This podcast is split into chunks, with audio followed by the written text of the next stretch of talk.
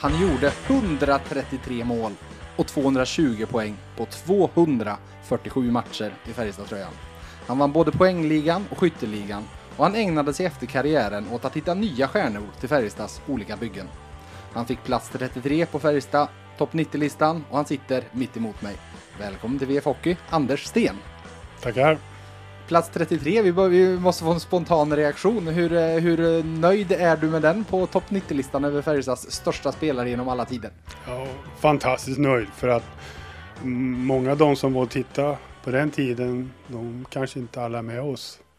Det var ju fortfarande på den svartvita tiden. Ja, exakt, innan, innan färgen uppfanns. Precis. Du, eh, ja, det finns, det, det, det, säger ju en hel del om, alltså, vi pratar om eh, 220 poäng på 247 matcher och så vidare och ändå så hamnar man ja, på i mitten tredjedelen liksom av det, om en nära den absolut översta tredjedelen. Det är många, många fina namn som har passerat genom den här föreningen. Absolut, och, och man har haft, eh, eh vad ska jag säga, förmånen att få spela med väldigt bra spelare. Mm. Och eh, bra personer. Mm. Ja, vi, vi kommer ju fortsätta den här eh, rankingen och ända till första platsen. Är det, är det någon, generellt sett bara, är det någon du tycker eh, har fått för lite cred för hur, hur bra han var? Ja, absolut. Det kanske finns fler. Ja, jag tycker framförallt Carl-Johan Sundqvist. Mm nummer 21 i Färjestad som jag tycker är eh, absolut en av de bästa spelare som Färjestad har haft. Eh, men det är så svårt att, jämföra olika årtionden. Mm. Men eh, Kajohan var en otroligt stabil back. Man kunde alltid lita på honom. Och han var som en pappa för oss allihopa. Och eh, man såg upp till honom. Han, eh, han spelade i landslaget. Eh, han som spelare var han väldigt klok. Han hade en förmåga att hitta klubbor. Min klubba hittade han väldigt ofta mm. när jag var framför mål. Smart spelare. Ja, han tycker jag, ja det visar han ju också. Han vann ju, tror jag, poängligan för en back, mm. backar 77. Ja exakt och han har ju, tittar man på de bästa backpoäng eh, individuella så för en säsong så, så ligger han ju högt upp med flera. Han blev ju av med rekordet och så sett men han har fortfarande målrekordet för en back så vi får väl se ifall eh, Theodor Lennström som inlett den här säsongen strålande kan, kan nå det. Han är enda, enda back tror jag som har kommit över 20 mål på en säsong. Ja, jag vet inte vad Niskala kom upp till. 19 tror jag. Ja, men han, tog, han är ju före i poäng så slog han. Men vi ska ju säga att Janne Niskala det året, det var till och med 55 matcher den säsongen han slog sitt. Precis. Det, det, är lite skillnad. Precis. Nej, Kalle var fantastiskt bra back. Mm. Du, vi ska gå in och få höra historien bakom alla dina mål och alla dina poäng och din karriär. Men innan vi gör det så ska vi ta det som kallas VF Hockeytian med tio kortare frågor. Och jag säger då, vad är det sista du gör innan du somnar? Det kommer jag inte ihåg egentligen, för då sover jag nog redan. Jag har inga problem att somna, det går väldigt fort. Vilket är ditt bästa tips? Kan vara precis, det här är den mest öppna fråga jag ställer. Kan vara precis vad som helst. Oj, vilken svår fråga. Uh, ja, vad ska man svara på det? Uh, mitt bästa tips. Var det själv. Var det själv. Mm. Det, det räcker långt det. Vad är du riktigt bra på? Ja, jag tycker jag är riktigt bra på att eh, sätta ihop team. Mm. Vilka tre appar på mobilen använder du mest? Eh, det är hitta.se. Ja. Och jag använder kartor. Ja. Och sen använder jag eh, eh, Score, heter den. Ja, just det. Och titta resultat. Ja. Yes. Vilken är din största last? Ska det vara snus eller? Det är det ja. Jag hade Christian Berglund som gäst här nyligen och han, han berättade hur han började slusa, snusa när han var typ 30 eh, plus någonting där, när, typ i slutet på karriären. Ja. Men det har hängt i längre för dig eller? Ja, absolut. Man började alldeles för tidigt. Det var ju liksom en liten macho-grej när man var 15 år. Ja. När en gammal spelare som, han hette Arne Lång hette han. Han spelade också i Färjestad. Ja, okej. Han spelade i Nyköping då. Och då sa han, ska du vara med här så måste du prova det här. Och, och det gjorde man ju. Man mådde ju illa Ja. flera gånger men till slut så var man fast. Och, ehm, men det rekommenderar jag ingen som spelar hockey idag. Börja med snus. Nej, precis. Du, vilken är din favoritfärg? Svart. Svart. Du, ja, du fick frågan förut, vad du riktigt bra på? Nu går vi åt andra hållet. Vad skulle det vara helt omöjligt för dig att lära dig? Ja, det och montera ihop en Ikea-möbel. Jaha, okej. det inte, inte hände med andra Nej, så sätt. inte på sådana. Jag har Nej. inte tålamod. Nej, just det. Eh, Du vinner en miljon på Lotto. Vad spenderar du den på? Ja, jag skulle ge, ge dem till barnbarnen. Mm. Hur många har du? Jag har idag tre stycken. Tre stycken. Mm, Exakt. 333 000 per barnbarn. Det är Ja. fina pengar. Ja. Mm. Vad äter du till frukost? Jag äter, eh, det standard eller byts det?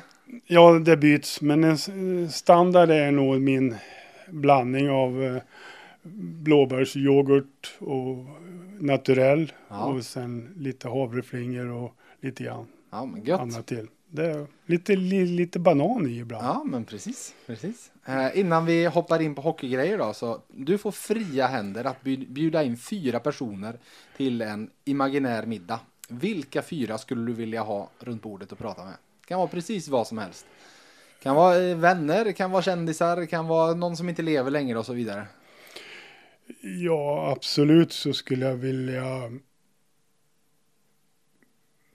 träffa en sån och bjuda in till middag Messi. Mm.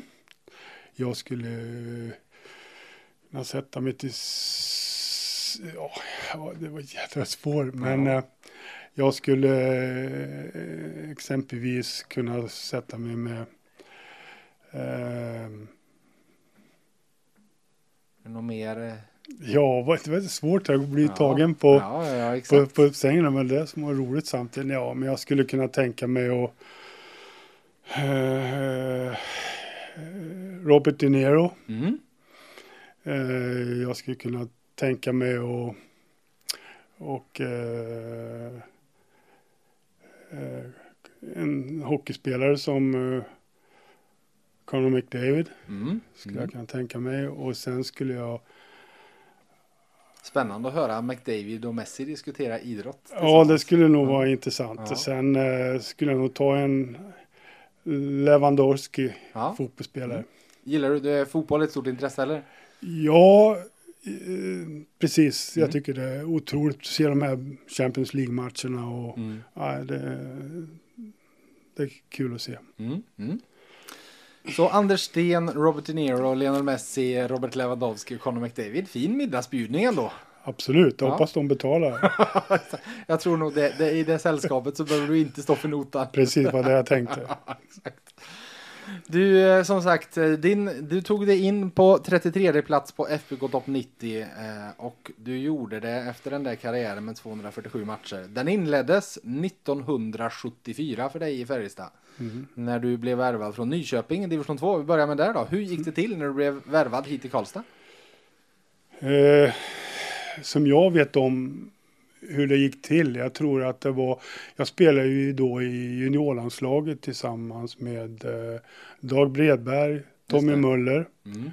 och ehm, jag vet att dåvarande tränare man hade, Olle Öst, eh, var ute efter någon som kunde skilja sig lite från mängden Mm. från de de hade och någon som kunde gå in framför mål, ta lite stryk och, och, och så vidare. Mm. Och eh, så det var väl Dag och Tommy Möller då som rekommenderade mig att sen på den vägen var det. Sen var man ju runt och träffade andra lag. Men Var kunde du ha hamnat i ett parallellt universum? Det logiska hade ju varit att det var Södertälje. Ja, men det, det. var ju AIK var ju med i bilden i länge och, och så vidare. Men eh, sen fastnade vi för Färjestad här. För jag menar, det här är 1974. Vi är, vi är sju år från första SM-guldet och Färjestad hade precis tagit sig upp. Det var väl 70 de gick upp eh, då och, ja, till, tills den sessionen som fortfarande pågår i Mm. högsta serien. Mm. Vad, vad, var, vad var det för något Färjestad du kom till då 74? Det var ett talangfullt lag. Mm. Eh, det var det, men eh, ett lag som eh, fick ju kämpa väldigt hårt. Brynäs och Leksand och, och ju riktigt bra. Ja. Ja, men man hatar ju nästan Brynäs fortfarande. För man, när man spelade mot dem fick man ju inte låna pucken i princip. Ja. Nej, det finns. Jag vet vi gjorde en sammanställning när Färjestad nådde eh, jubileum i antal spelade matcher i elitserien här eh, nyligen. Eh, och då, då eh, titt, just vi rankade eller listade flera av de största förlusterna och det är en del Brynäs där. Alltså. ja, absolut. Eh, absolut. Och de var väldigt bra. Mm. Men vi hittade en väg att kunna vinna över dem också. Mm. Det var väl då det myntades ryggsäckshockey. Ja, det, De inte gav dem så mycket utrymme. Och, nej. men det var svårt att spela mot dem. ja, men det förstår jag. Första året gjorde du ett mål och en assist. Andra året så gjorde du 21 mål. Eh, Var, var det bara att du blev äldre eller vad, vad hände egentligen? Nej, jag hade ju varit, haft en, en eh, svår skada som Ja. jag inte spelade mycket. Jag satt väl extra, Ja, okej. hade gjort en stor operation. Och, och, Vad var det som hade hänt? Ja, ja, det var egentligen, det var egentligen en, en, en blindtarmsoperation som jag hade gjort. Mhm. Och sen började jag spela hockey lite väl tidigt. Ja. Och eh, åkte och spelade junior-VM i Kanada då. Och, och sen, eh, ja. Jag hade börjat alldeles för tidigt och sen fick jag ett större problem Ja, okej. som eh, gjorde att, eh, ja, jag var ju borta väldigt länge. Men eh, lyckades komma tillbaka. Ja, för 21 mål andra säsongen, det, Ja, det får vi väl se som ditt genombrott både, både i Färjestad och på, på elitnivå liksom. ja absolut. Och jag tror inte att jag var färdig den första delen av säsongen. Jag tror de, Ja, jag vet inte hur många matcher det var, men jag, ja 30, jo, 32 Ja, matcher ja, okej. gjorde du, så det Ja, borde ha varit. ja. Men sen, det kan väl ha varit som du sa där också. Du kan ju ha suttit som extra i ja början. precis. Och så bokfördes den Ja, liksom. ja, ändå. det var ju framförallt efter jul då som det, som det hände saker och ting. ja, vilka, vilka lirade du med då? Kommer du ihåg? Eh, jag tror att jag spelade med Dag Breber och Benny Andersson. Ja, just det. Mm. Eh, det var, och sen hade vi Karl-Johan och eh, Jörgen Palm bakom. Just det. Mm. Så det, Många Färjestad-säsonger på de namnen du. ja, och vi spelade ju ihop i stort sett alla år jag spelade, spelade jag med Jörgen och, och Kalle. Mm, just det. Bakom en så bytte det lite runt dig där fram. Ja, ja, Mm. precis. Mm. Alltså beskriv vardagen. Hur, hur var det att lira i Färjestad på 70-talet? Vi, vi har en intervju med Silver som går ut här, eh, gick ut på, på tisdagen. Eh, också med anledning av FBK Topp 90 och han pratade om när han slutade sin Färjestad-karriär, vilket ju då blir 15 år senare, närmare slut 80-talet, början 90-talet. Då hade han 12 500 kronor i lön. Mm. Hur var det på 70-talet? Någonstans där var det väl ändå det började komma löner? Ja, jag kommer inte ihåg. Men jag, jag tror att i början här hade man 5 000 kronor. Hade man, allihop hade samma i Ja, laget. precis. Ja, men det vet Ja. jag. Det var väl en Glennert-grej Ja. det, att alla, alla ska tjäna samma. Ja, men sen det var väl mer på 80-talet det började komma. Eh, vi hade ju jobb vid sidan om, de Mm. flesta av oss. Och en del gick och läste och, och, och så vidare. Så att, Vad gjorde du själv? Ja, I början så höll jag på med eh, inom byggsektorn. Ja, okej. Mm. och Trots att du inte kan skruva ihop en Ikea. Nej, det är en annan sak. Det är en annan sak. Det här var ju mer ritning, Ja, armering okej. och grejer. Så att det det. var... Mm. Men eh, ja, så man jobbade på byggena och, och fick eh, kämpa sig fram där. Och sen var det åka och spela match på kvällen. Kanske fick ledigt några timmar på eftermiddag. För att hinna till matchen om inte annat kanske. Ja, kan det vara så ibland. Mm. An- Men annars då? Vad, hur, med, med publik och så vidare, hur var det? Ja, det var ju mycket publik. Eh, Jag kände att eh, det var, var tryck på läktarna och, och det, nej, det var även när man kom till Johanneshov och så där, då var det alltid mycket folk. Mm. Så det var ett jäkla tryck. Jag sa där 21 mål och det var 21, 17, 22, 18 och som sagt det här är under tiden när ni spelat 32 35 matcher. Hur såg ett typiskt Anders Stenmål ut? Ett, ett typiskt, ja, jag kan säga många var ju skott från Karl-Johan som jag styrde dit. Ja, Var, okej. mm. och- Styrde med klubban Ja, på isen? Ja, eller? styrde Mm. på, på isen. Eller också var det direktskott Ja. från ena. Mycket backhandskott. Det var, min, var väl min starka sida att kunna skjuta backhandskott. Just det. Rak vinkel eller? Nej, Nej. men det, det är en teknik. Ja. Mm. Så att, eh, men det var nog mitt bästa skott, backhandskott. Och jag gjorde mycket mål på det. ja. Och kanske var det lite ovanligt skott också då att målvakterna kanske inte riktigt var var beredda på att skulle lägga över dem på backhand eller? Ja, precis. Ja, men så var det. Mm. Och, och missar man så gick de i mål också för då, för då rullar den in istället. Just att, men då var det meningen. Ja, exakt, såklart. Du, smeknamnet Slägga eller Slägga eller hur du ska uttala det. Var kommer det ifrån? Ja, det är många grejer, men jag tror att din, bland annat var det nog eh, Olle Öst Mm. som kom på den. Det, jag kommer inte riktigt ihåg. Det har någonting med skottet att göra. Ja, jag alltså tror det. Slägga Ja, jag så. tror det. Mm. Ja, det blev så. Ja, ja men det, och det, är ju, det, sitt, det har ju verkligen satt sig. Det är Ja, ja. många som aldrig kallar dig för Anders gissar jag. Nej, men så är det. Ja. Det är många som, de flesta kallar mig för det. Så. Mm. Du trivs med det? Ja, ja, det går. det går. Det går. Det kunde vara värre. Ja, exakt. Det kunde det. Jag nämnde 21, 17, 22 och 18 mål. Eh, Jag stannade där och nämnde Mm. inte det som kom därefter. Eh, För då är vi framme vid säsongen 79-80. Mm. Eh, Och jag får väl gissa att det här är ditt livs hockeysäsong. Så sett. Ja, absolut. Det var det ju. Och man får inte glömma bort heller också att alla vi som spelar på 70-talet, vi fick ju aldrig någon, vad ska vi säga, andra assist. Vi fick ju Nej, aldrig det. assist på målvaktsretur eller, eller det var ju, det var ju ärlig assist så att Ja. säga. Det var ju liksom, idag Men kan andra assisten fanns, men det var tvungen att vara... Nej, det fanns inte inga andra assist. Ja, Nej, okej. nej. Just det.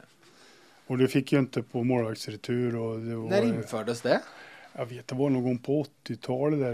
Jag funderar, är Loobs rekord utan andra assist eller är det med? Det är nog med andra assist. med, ja. Ja. Annars är det ju orimligt faktiskt. Ja, ja, annars har han väl haft. Det är väl ett orimligt rekord oavsett Ja. med eller utan, men Ja. eh, ändå. Nej, men din säsong där då? Eh, vi måste, måste ju dra siffrorna. För 36 matcher. Kommer du ihåg själv hur många mål? 29 eller 30. 30 och 46 poäng. Mm.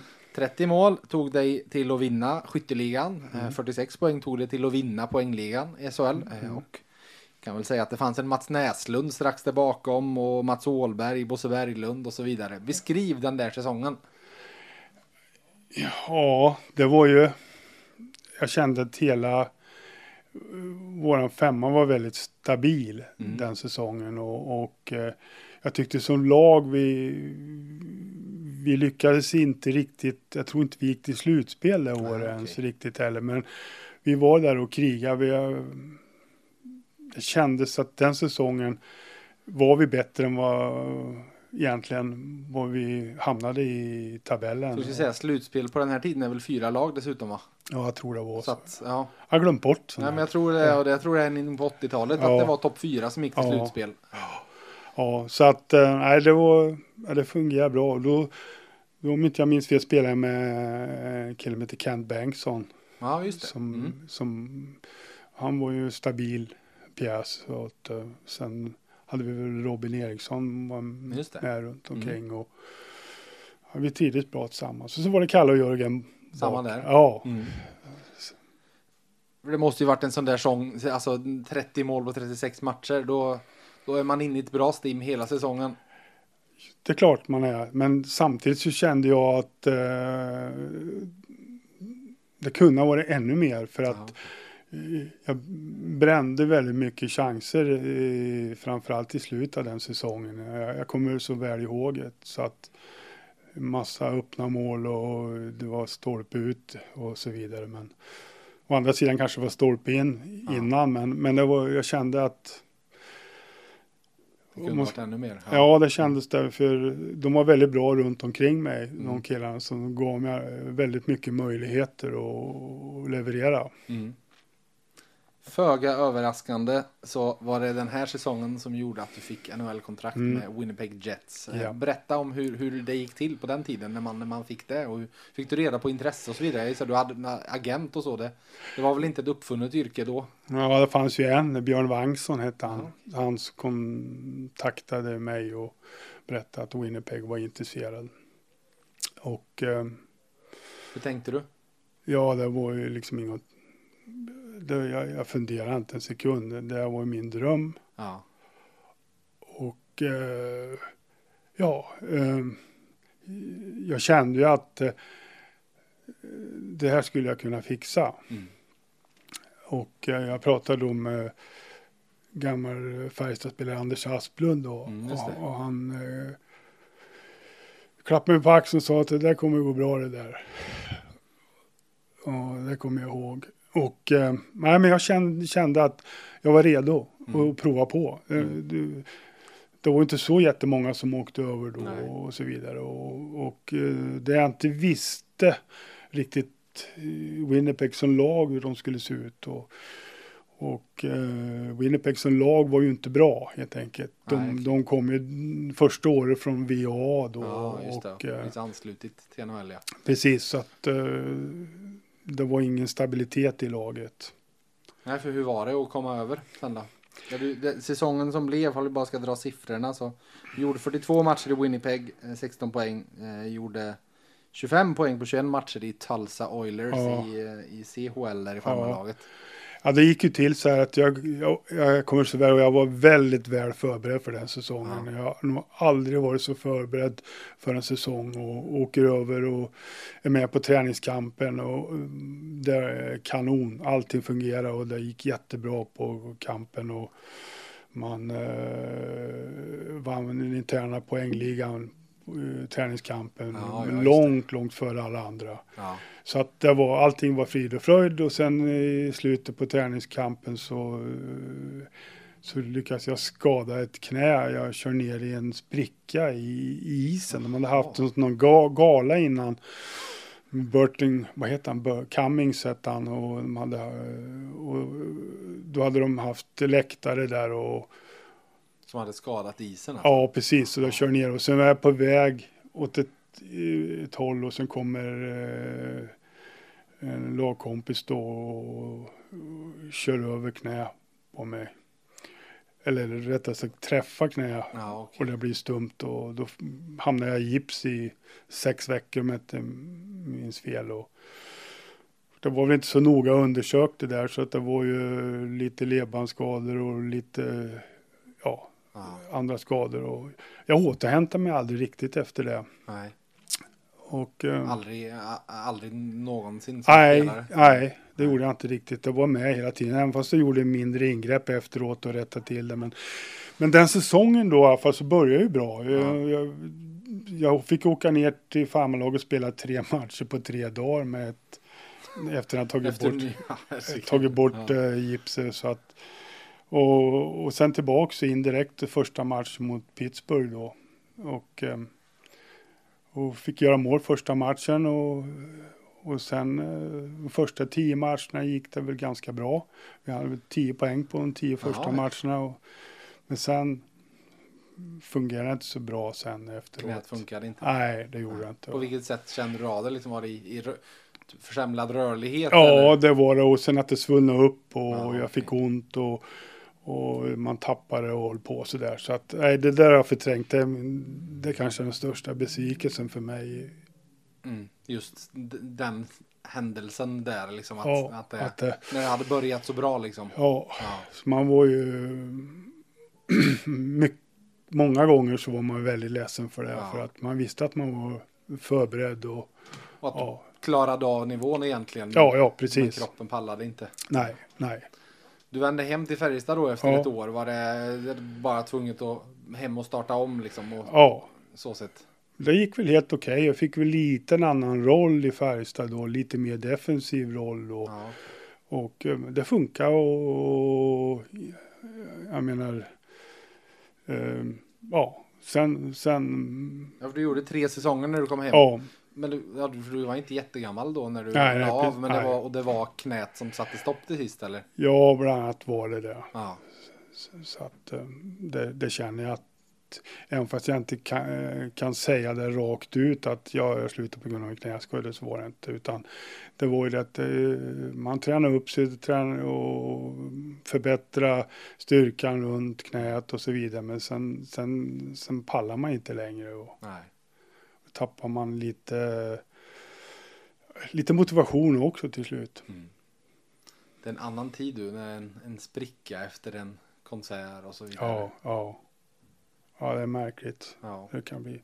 Men det är en stor besvikelse för mig. Ja, och alltså eh, salt i såret då att du var borta 1981. Såklart. Ja, Att det var, du missade guldåret och Ja. ja. han att sluta innan nästa guld kom. ja, ja precis. Det, har det liksom, det varit någonting som grämt dig liksom att, att det inte fick med dig något guld från karriären? Med tanke på att du ändå var tillhörde ett lag som, som byggde upp mot guld och sen vann ett och så skulle vinna en massa guld till sen.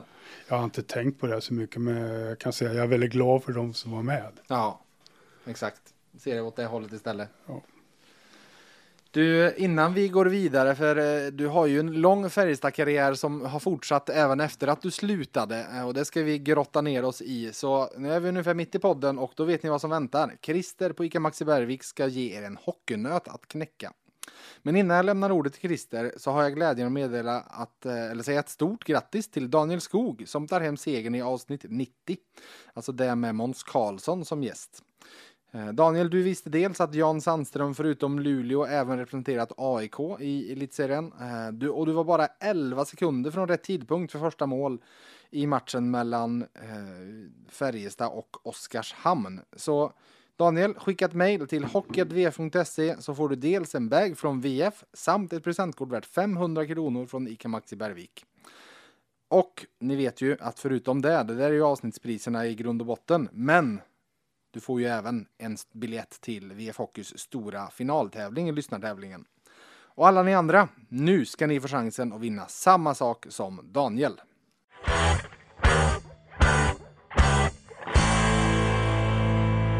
Hej!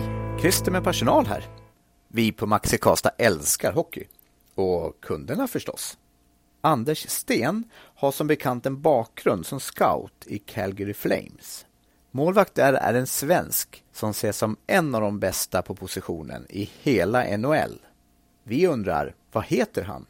Lycka till så hörs vi i nästa avsnitt av VF Hockey. Googla lugnt.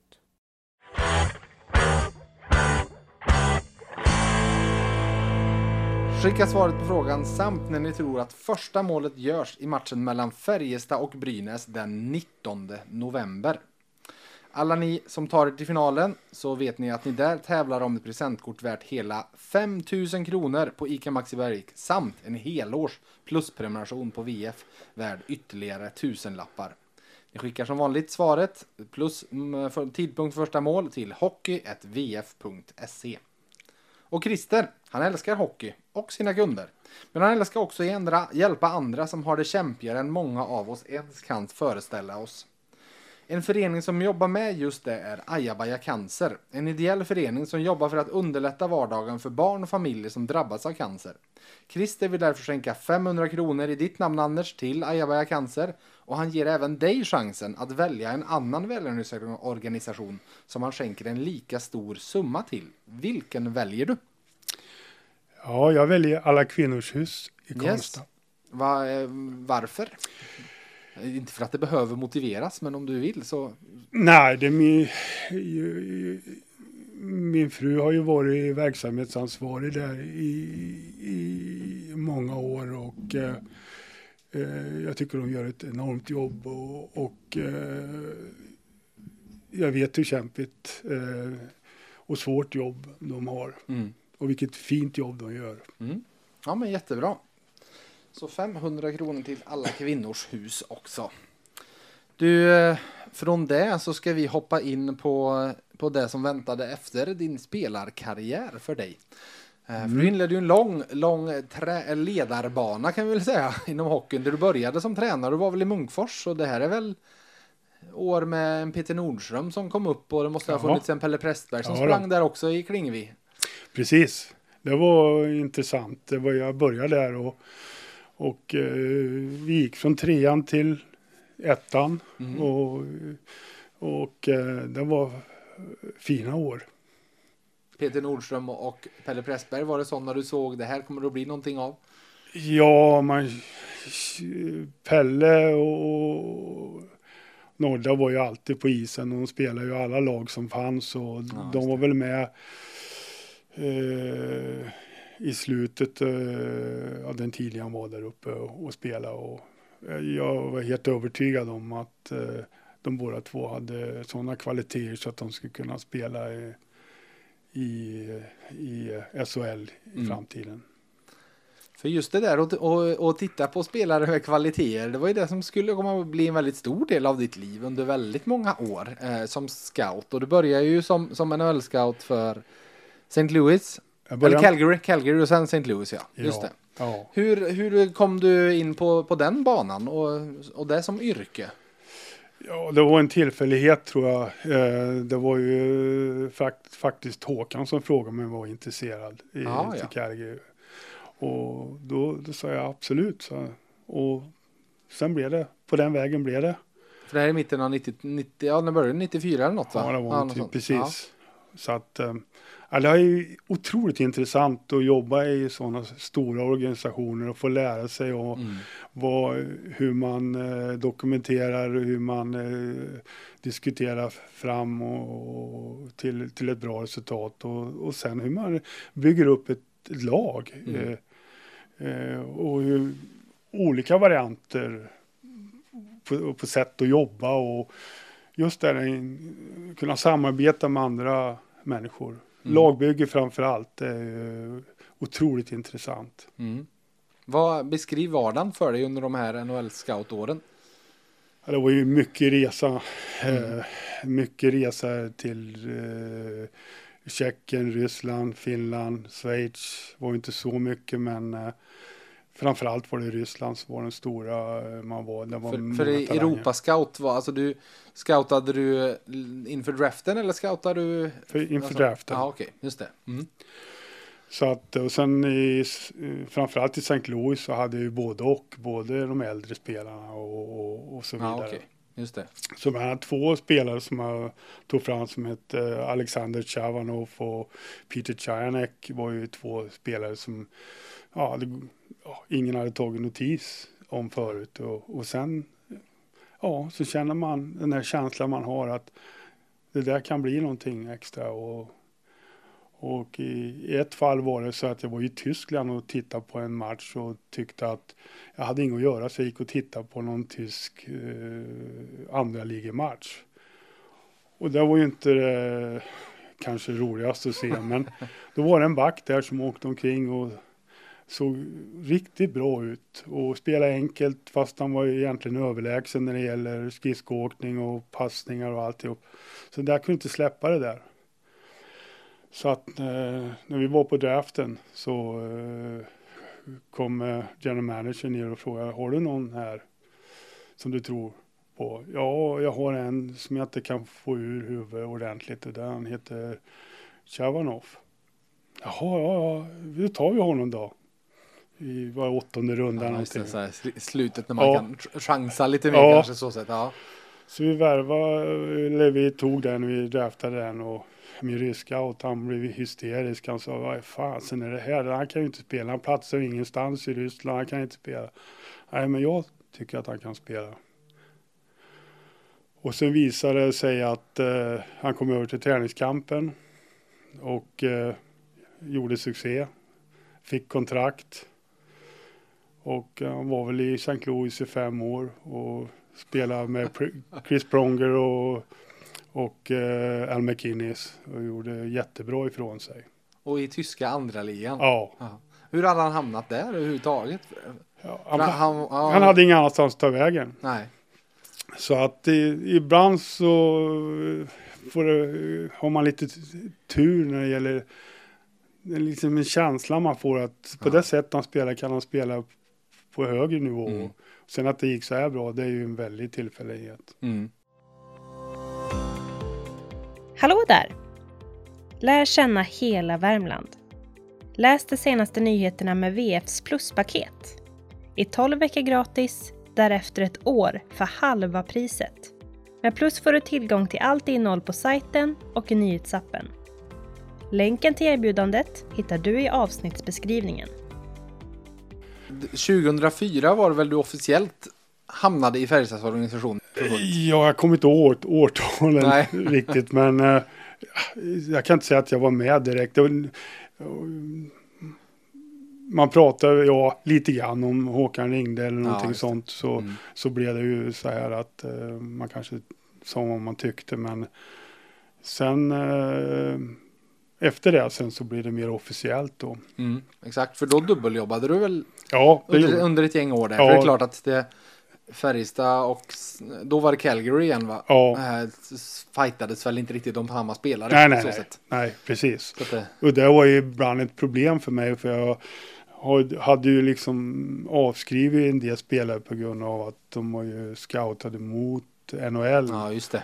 Och så fick man ju plocka bort lite grann och sen tänka sig in i europeisk hockey. Mm. Så att eh, det var spännande. Mm. Det är många spelare som, har, som man hade koll på. Ja.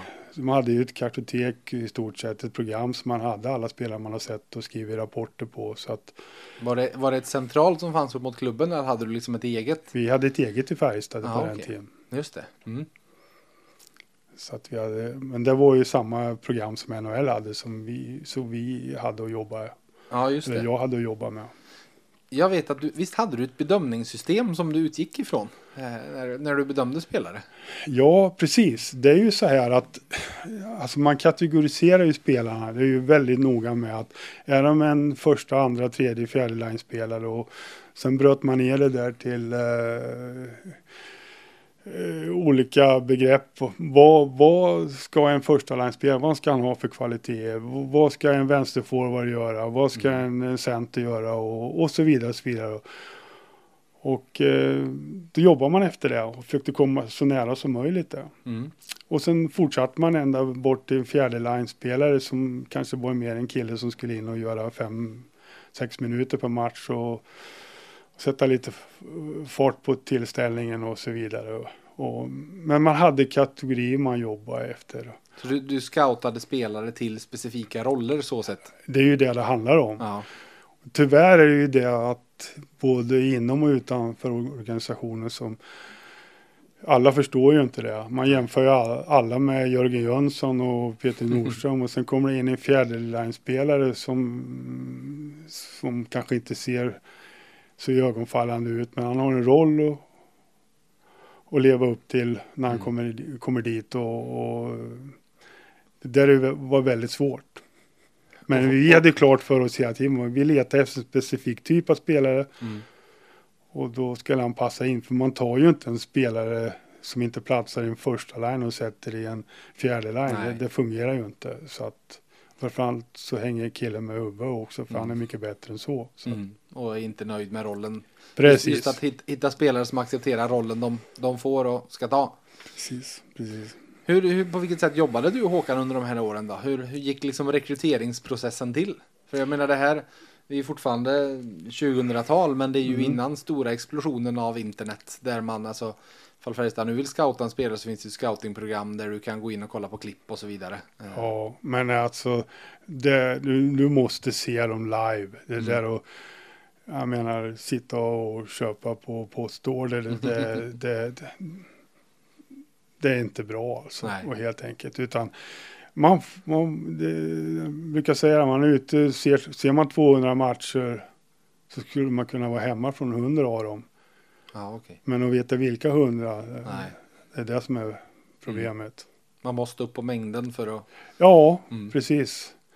Och nej, men vi jobbar ju mycket så jag var ju ute och tittade och, och så vidare och sen eh, hände det att vi tog en tur och jag visade upp vilka spelare som jag tycker vi ska ha till de platserna vi hade kommit överens om att vi, vi ska söka efter spelare till. Mm. Mm. Sen var det bara att checka av och sen, sen eh, vi missade väldigt få spelare. Jag kan knappt komma ihåg någon spelare som vi missade som vi verkligen ville ha. Mm. På vilket sätt menar du då? Att, att ni inte fick dem när ni väl... Precis. Ja, just det. Mm. Un, under den här FK Top 90-serien då har jag pratat med bland annat eh, Janne Niskala och pratat med Chris Lee eh, och frågat Mm. om hur gick det till när du kom till Färjestad och så vidare. Båda har pratat om att du satt på läktaren och så sen tog kontakt med dem eh, och så lite och i Lees fall så var det väl, nej då tror jag, då hade väl, kom väl även sen Leif Karlsson och Andreas ner och, och träffa honom och så vidare. Men hur mycket sånt där var det att man liksom försökte att prata med dem efteråt också och, och stämma av så sätt för att bygga en bild av, jag menar se på isen är ju en sak, vilken person, vilken karaktär det är ju en annan sak. Mm. Ja, det gäller ju att se spelarna i, i, en, i en roll som de har och sen en roll som du tror att de kan spela i. Jag menar, spelare i Spelare, spelare hamnar ju ofta i fack och ibland så kan det vara en vinning att ta ur dem i det fack och sätta dem i det du tror. Och. Och, och då får du en, kanske en bättre spelare. För det kommer till, till kronor och ören till slut att en riktigt bra spelare kostar ju ganska mycket pengar. Och, och kan man hitta då en, en billig spelare som blir bra så är det ju en mm, som- vinnande situation för oss. Någon som överpresterar sett till, till lönen de har den säsongen. Ja, Mm. så att... Eh, nej, men så... så ja, det är, det är intressant. Det finns så mycket varianter i det här. Så Mm. att, Vad, vad, alltså vad, liksom eh, kvalitetsmässigt eller egenskapsmässigt ska jag säga, letade du efter? Var liksom, var det någonting där du bara, men fall, fall de inte har den här egenskapen då, då är de inte aktuella oavsett vilken roll ni tittade för i laget? ja, men så är det. Så Mm. är det. Vi tittade efter en offensiv spelare som kunde producera. Och jag visste ju om att eh, exempelvis Chris Lee hade ju varit forward, började som forward. Mm. Och, ehm, men det var rätt så snabba ryck det där. Så att jag tror inte det var så många som hade sett honom. Nej. från vår organisation. Om det var någon som hade sett dem, Mm. jag tror jag inte. Men eh, och ehm, ja, så blev det till slut. Det blev bra. Det, han, eh, han överraskade nog väldigt, väldigt många. Mm. Hur, hur eh, Färjestad har ju nu en anställd scout som heter Patrik Hansen som, som jobbar åt dem. Jag frågade honom när vi satt och pratade i somras när han började sin anställning om för han har ju också jobbat en del åt, åt eh, ja, men jobbat åt Djurgården och så och så vidare. Hur mycket titta över axeln det är i, eh, i scoutyrket. Hur mycket man eh, försöker då dölja sig för de andra scouter från andra lag och så vidare. Hur, eller hur är det gemenskap? Alltså när, som när du åren som NHL-scout. När man satt på hotellet sen på kvällen, umgicks man med de andra? Eller Ja, funkar ja, det? ja. Ja, precis. Det var ju, jag menar, eh, alltså man hade, hade ju sin egen agenda. Så man, åkte, man såg ju ofta samma matcher, men sen hade man ju olika uppfattningar. Ja, Och min uppfattning delar man ju aldrig med någon. nej. Utan- Ni berättade inte vad ni tyckte. Nej, absolut inte. Nej. Det var absolut eh, någonting man inte gjorde. Men eh, sen när man eh, tittar på äldre spelare, då, då var det ju lite mer smyga. Ja, Det det. var precis som att man inte skulle visa att man var intresserad direkt av någon speciell utan sen hade man i uppdrag att åka och titta på någon för någon spelagent hade en spelare som eh, han gärna ville placera hos Ja, oss. just det. Mm. Då åkte man ju och tittade på den spelaren och gjorde en bedömning om det stämde. Mm. Och ofta hade man ju koll på den innan men man tog ofta en extra check. Mm. För det är ju ofta färskvara när det gäller äldre spelare. Många nätter på hotell du. Oj ja. Ja, Och många timmar i flygplan. ja precis. Mm. Det saknar man inte. Nej, jag säga för det måste vara en väldigt speciell livsstil. Ja, det är det. Man gäller att ta hand om sig och Mm. Jag vet inte, jag tror jag aldrig varit så vältränad som när jag var scout för det fick mycket dödtid. Ja. Gå ner i gymmet på hotellet. Jo, ut och springa och Ja. de flesta scouterna höll igång på ett bra sätt. ja, för det är klart att du vaknar upp på morgonen någonstans och ska se en match klockan sju på kvällen. Men det är tio timmar innan klockan är sju. Precis. Hur, eh, jag, jag frågade dig innan här och, och bad dig att tänka tillbaka över, över några spelare som du, som du faktiskt eh, med, med stolt över av dem, dem du värvat. Eh, hur, eh, har, har du kommit, kommit på någon? Ja, jag tänkte på några. Jag tycker den sista här som för Karlstad-publiken eh, som jag tror eh, de gillar väldigt mycket, det var Milan Gulas. Och- Sannerligen. Ja, och det var ju en ganska intressant. Det gick ju ganska fort det här att eh, det är snabba ryck. Ja. Man vill ha en målskytt. Det var någon dag innan deadline. Och ja, hur många lag tror man letar efter en målskytt? Ja, när, när det någon dag innan deadline. Det var väl samtliga lag i Europa. ja, Men av tillfällighet så lyckas jag hitta hans namn. Jag satt sent på kvällen och letade och letade, letade efter möjliga eh, spelare som, som har hamnat lite illa på det i sina lag. Och då, i Magnitogorsk då fanns, i Ryssland så fanns ju Milan Gulas då. Jag tror det var Mike Keenan som var coach där. Och han ville ju därifrån. Och eh, jag tog kontakt sent på kvällen med agenten och kollade upp lite, lite status runt omkring med de kontakt man hade från Tjeckien och kollade mina egna rapporter och såg han har ju alltid varit en målskytt och är fortfarande idag Mhm. när vi Ja, sitter här. Han, eh, Han har inte slutat göra mål. Nej, precis. Nej. För att jag hade det mot NHL och då föll det lite grann på skridskoåkningen för NHL. För- okej. Med den spelartypen om man ska spela långt fram i ett lag. Mm. Men ja, på den vägen var det och sen gjorde, lyckades vi göra klart där innan slutspelet här. Och, så att det var ju lyckosamt. Verkligen. Har du någon till? Ja, det var ju det, ingen större spelare men, Nej, en men det ga- behöver det inte vara. Det kan ju vara Nej. något, något guldkorn bara. Så. Ja, en gam, ganska rolig historia. Jag, jag fick ett samtal från eh, Håkan Loob då som eh, ringde från spelarbussen och sa att eh, vi har fått en skada på Thomas Rodin. Oj, tänkte jag, för Thomas var ju extremt duktig Mm. för oss. Och, och vi måste ha fram en spelare. Jaha. Men eh, Håkan, nu är det så här att jag är på 50-årskalas och eh, jag är inte eh, så jättepigg. Nej, men vi måste ha en spelare, har du någon på? Ja, så fick jag tänka till lite grann så Ja. kom jag på att det fanns en spelare som spelade uppe i Finland som hette Nick Cherios. hette Ja, han. just det. Mm. Som jag, vi pratade lite snabbt om att han, det han skulle, det behövde inte vara någon större spelare, vi behövde bara ha en, en kropp. Ja, ja, exakt. Och han var ju bra, jag- hade skrivit, hade för mig att jag hade skrivit i rapporten, han var bra att åka, bra första pass, stor och rejäl så, så att säga. Eh, såg ut i alla fall. Ja. Men eh, ja, eh, kör på honom. Och, och, ja, och sen eh, ja, lite turer runt och kontaktade hans agent och alltihop. Och jodå, det var inga problem, vi fick loss det. Men nu var det att vi skulle skriva på övergångshandlingar. Och, Ja, för han eh, kom sent. Ja, precis. Det, Ja. var ju sam, vi, det var ju bara några timmar kvar till Ja, deadline. det. Det. Så vi fick, min fru fick skjutsa in mig till kansliet och försöka ta mig in där. Det var inte så lätt att hitta Nej, nyckelhålet men eh, mycket skällning från frun så gick det bra Ja. till slut och sen upp och sen skulle vi skriva på alla övergångshandlingar med Håkan i, i telefon. Och min fru som skällde på mig att jag liksom inte var sådär riktigt pigg. Och, så hon fick göra allt pappersarbete med Håkan och, och om inte jag minns fel. Så att, eh, jag Och tror- hann i tid. vi hann i Han kom tid. hit. Ja. Han kom hit och det visade sig att eh,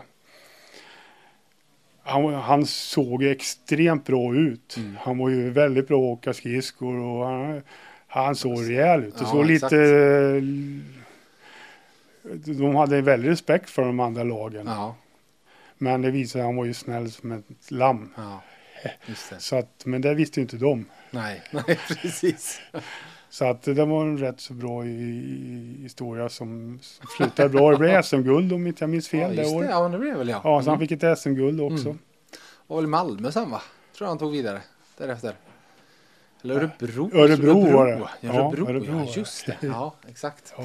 Ja, det finns, det Ja. finns några sådana. De här jag var inne på förut då, Li och Niskala. Är, hade du kunnat drömma om att, det är klart att utfallet som det blev på dem, är, alltså vi pratar nästan 50 poäng som back på båda två. Hade du kunnat drömma att det skulle gå så bra för dem? Ja, drömma om det. Men Mm. sen om det blev så eller inte. Jag, jag kan väl säga att Niska hade jag väldigt stora förhoppningar på. För Ja. den, hade, den hade jag en mycket bättre koll på än Chris. Ja. Kan jag säga. Jag hade inte så jättebra koll på Chris. Niskala men- hade du sett i Finland också? Ja, jag har sett den under hans uppväxt också. Ja. Så att jag hade väldigt mycket kött på benen. Och, och hans fantastiska år där med han har väl rekord i SHL tror jag. Ja, Ja, inte i SHL, Men man glöm- men i Färjestad är backrekordet är det. Det är okej. Petrasek och David Rumblad. eh, Ja, kom, men han är trea genom tiderna Ja. i SHL. Som back. Men då glömmer man bort också samma år så hade ju Thomas Rodin nästan lika många poäng. De Mm. Spelade ihop. Jag tror det skiljer bara en eller två poäng Ja. mellan dem.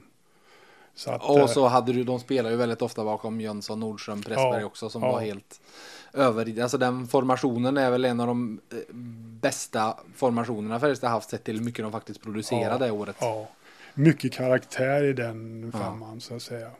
Men Li var lite mer av en, en eh, inte lika säkert kort så sett. Nej. Men han var ju över, var han, 32 år tror jag när han kom hit. Så sett. Ja, och han, ja, jag vet inte om han spelar Ja, fortfarande. han slutade för något år sedan, Ja. gjorde han, men han gjorde ju otroligt bra säsonger i, eller i KL efter Ja. han lämnat. Ja, ja det, är- det är sånt in- intressant. Mm. Hur med alla de här, alltså för det är klart att man, eh, man eh, lyckas med vissa och man bommar vissa och så vidare. Mm.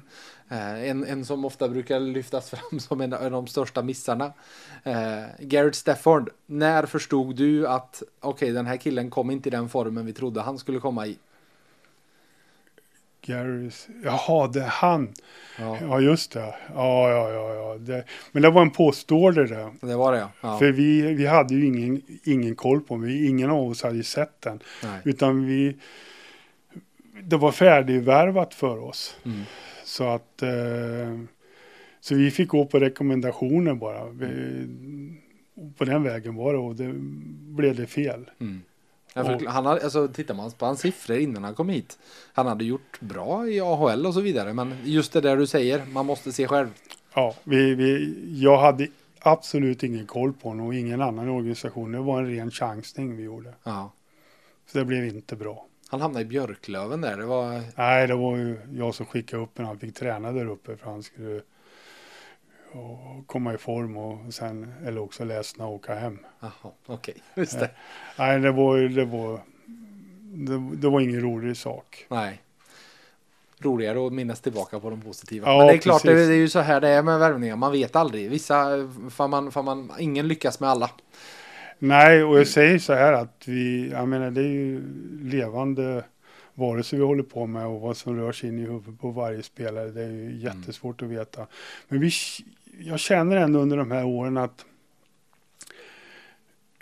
att missarna, de kommer man inte ihåg. Nej. För jag vet inte om det är någon miss, för vi, vi värvar ju till vissa positioner och, Mm. och mer eller mindre levererar de. Men eh, Ja, så vi, vi pratar, du, du har ju tre SM-guld som ledare. 2006, 2009 och 2011. ja. Så sett. Men är det 50-60 stycken så jag, jag känner inte att det är någon som vi har tagit in som har varit riktigt miss på den positionen. Utan alla kan ju vara bättre på, på varje position. Men jag Mm. känner inte att det finns någon riktig miss. Även fast man kan tycka att man hade önskat mer av varje. Men, Ja, men ja. Det, där är ju svårt. det, det är många parametrar som ska, som ska liksom klaffa in så sett. Ja, ja men så är det. Hur, hur, det måste ju varit miljontals gånger även när ni har trott ni har haft någon klar och invevad på kroken och så har det skitit sig. Jag kommer inte ihåg Nej. Det faktiskt. Jag, jag, det finns namn som snurrar het i, här och där, men det var liksom inte någon som jag känner att vi var riktigt på det Nej. och, och missa. Vi har ju haft eh, namn som vi har haft uppe och diskuterat och, och kanske trott att vi kanske haft möjlighet att få. Men i, jag tycker inte vi har missat någon sån här som vi har haft bra koll på. Det här vill vi verkligen ha. Mm. Eh, Jag har en svagt minne också att till och med han eh, Zuccarello Ja, just det. Ja. hade vi, det var mest Håkan som hade kontakt där i början. Att vi, han hade en, liksom en svacka i sin karriär och han visste inte riktigt hur det skulle bli.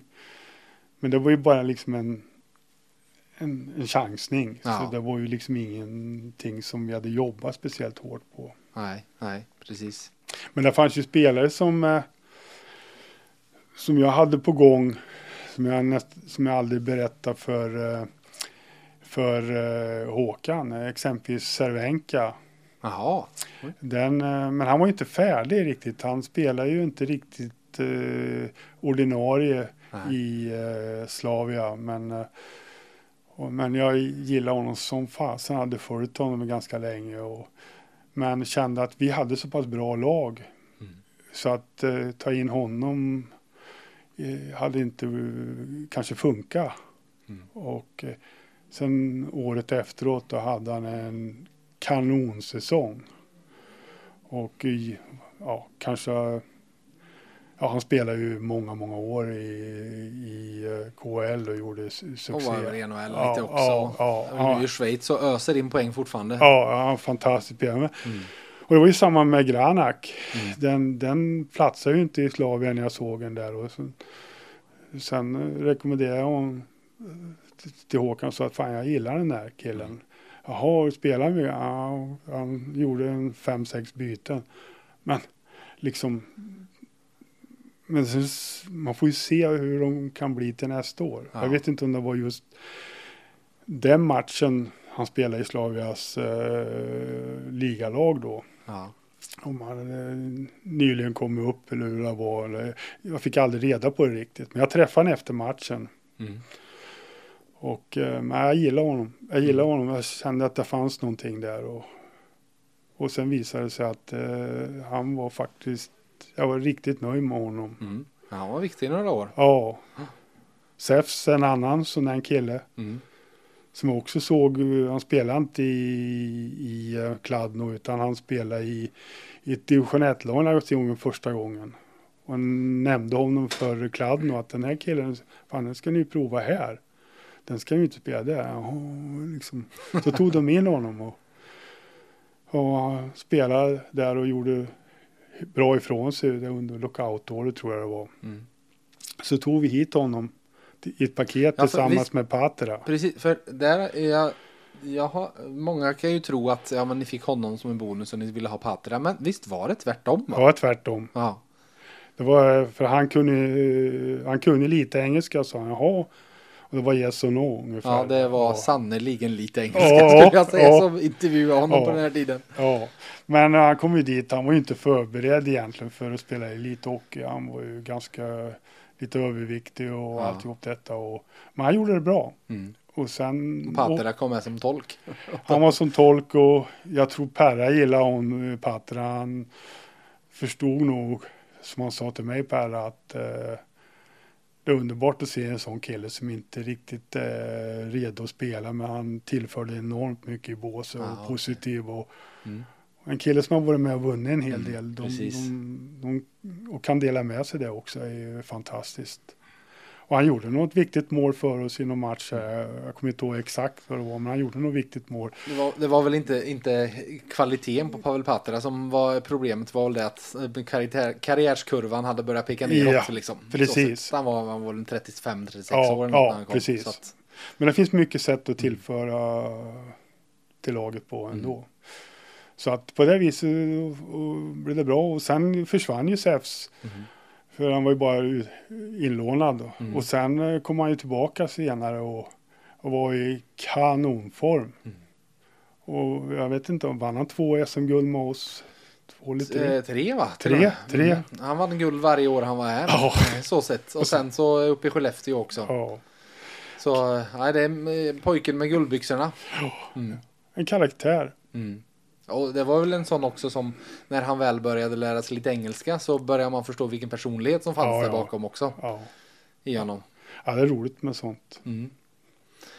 Du, det finns många, många stories från de där åren. Eh, vi skulle kunna sitta och, och dra hur, hur länge som helst. Men det, 2014 någonstans där så, eh, så försvann du från. Hur är relationen med Färjestad idag?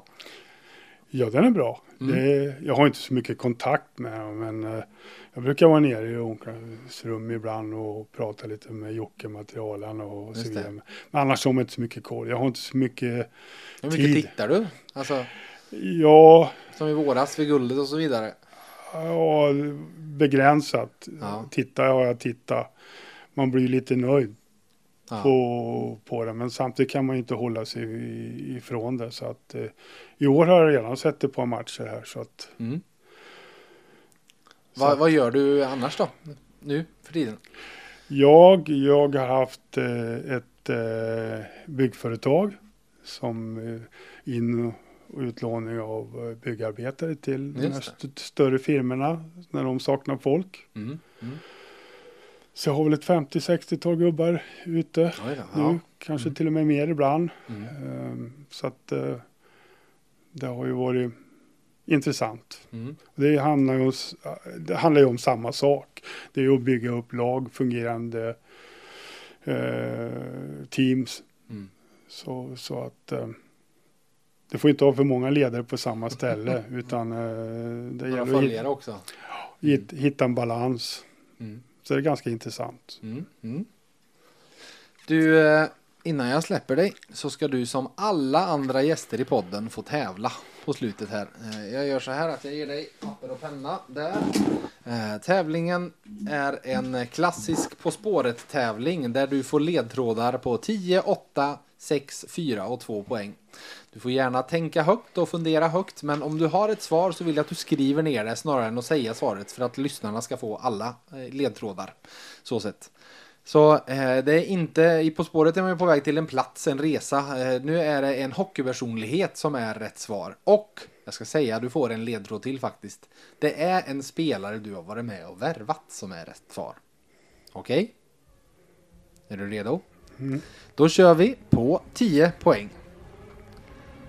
Man hör honom nästan när Hesa Fredrik testas. Men det var snarare bluestoner ni i Färjestad fastnade för när ni la båten vid denna bottenfasta utbyggnad av strand. Nu är det en lurig ledtråd. Jag tar den igen. Man hör honom nästan när Hesa Fredrik testas. Men det var snarare bluestoner ni i Färjestad fastnade för när ni la båten vid denna bottenfasta utbyggnad av strand. Precis som i På spåret kan det ju vara lite ordvitsgrejer och så vidare i de här ledtrådarna. Vill du ha 8 poängs ledtråden också? Mm. Mm. Allt annat än en Atlantångare. Men det var ändå det som blev nästa destinationen efter två säsonger i Färjestad. Allt annat än en Atlantångare, men var ändå det som blev nästa destination efter två år i Färjestad. Mm, vill du ha sexan? Ja du. Ja. På 6 poäng. Jokerit, Zug och AIK är andra klubbar under karriären som både inleddes och avslutades i Uleåborg. Mm. Du har ett svar där. Ja. Yes, på 6 poäng. På 4 poäng. Han kom efter ett guld, han lämnade inför ett annat. Gjorde 81 på 95 poäng, 81 poäng på 95 matcher från sin centerplats. Känner du dig trygg i svaret? Ja. Säg inget än, men då, då ska vi även ta två poäng. Om man skulle resa en pir över denna finländare skulle vara nesligt att göra håret mörkt för han var blond så det förslog. Vad står det på 6 poäng? Esa Pirenäs. Jajamensan! Det måste väl vara också en, en värvning du är nöjd med. Absolut. Ska vi ta några ledtrådar och se vad det var för några ord, ordvitsar. Man hör honom nästan när Hesa Fredrik testas. Hesa, Esa. Där hade vi den. Eh, snarare bluestoner ni i Färjestad fastnar för. Var värvar ni honom från? Från eh, blues. Mest på blues i Finland. Ja, ja, ja, Mm. jag tänkte... Och sen eh, bottenfast utbyggnad av strand. Det är alltså en pir. En bottenfast utbyggnad av en strand. Ja. Eh, Allt annat än Atlantångare, men det som det blir nästa destination, för han lämnade ju för Atlant eh, i KL Ja, just, efter er. just det. Och sen har han spelat i Jokerit Zug och gjorde ett par säsonger i AIK. Sen eh, efter, efter er där. Eh, Men är ju uppifrån Uleåborg och Kärpet. Det var Ja. där du, Ja, var det då du var säker? Ja, men- sex poäng där. ja Mm. absolut. Och sen som sagt 81 poäng på 95 matcher. Det får vi väl säga är, eh, är riktigt bra. Men han fick inte vinna något guld. Han var mellan två guld. Ja, Så precis. Men eh, ja, han kom väl samtidigt som Niskala, eller hur? Ja, precis. De kom sam, samma år. Mm. Du Anders, stort tack för gästandet i VF Hockey. Tack så du själv. Och till er lyssnare, det här var ytterligare en del i vår stora FBK Topp 90-satsning där Anders Sten som sagt var den spelaren vi hade på plats 33.